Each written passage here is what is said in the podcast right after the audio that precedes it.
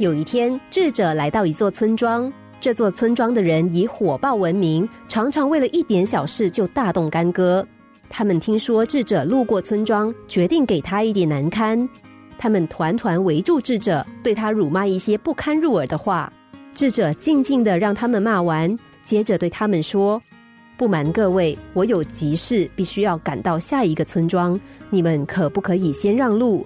如果你们还没有骂过瘾，等我回城的时候再请诸位骂个够。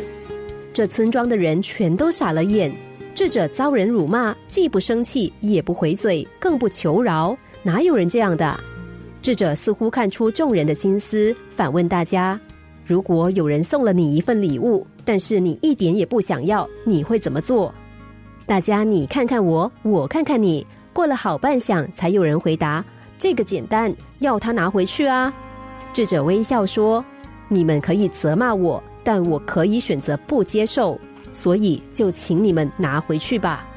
智者说完，没有一个人说话，大家只是静静地让出一条路。他向大家鞠躬道谢之后离开了。过了几天，他又回到了这座村庄，这次村民们又围住了他，只是这次不再有人辱骂他，反而是围着他，请他讲道理。常听到有人说，我这个人有一个小缺点，就是脾气不好。只是脾气不好真的只是小缺点吗？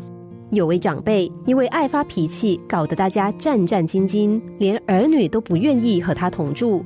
还有一位老板对员工非常照顾，却因为爱发脾气，气走了很多杰出的人才。可见脾气不好真的不是一个小问题，而是一个大问题呀、啊！试想，你正好要出门，但外头却忽然艳阳高照，忽然下大雨，忽然闪电打雷，忽而晴空万里，你不会觉得很困扰吗？同样的道理，一个喜怒无常的人，常因为旁边的人事物一点小小的改变，忽喜忽忧忽怒，待在他身边的人同样也会感到困扰。在无可选择的情况之下，只好选择渐渐地与他疏远。不喜怒无常，真是学做人最重要的一课。阴晴不定的天气让人困扰，同样的，情绪阴晴不定的人也会让身边的亲朋好友无所适从，避之唯恐不及。动不动就为小事抓狂，不但自己难受，身边的人更难受。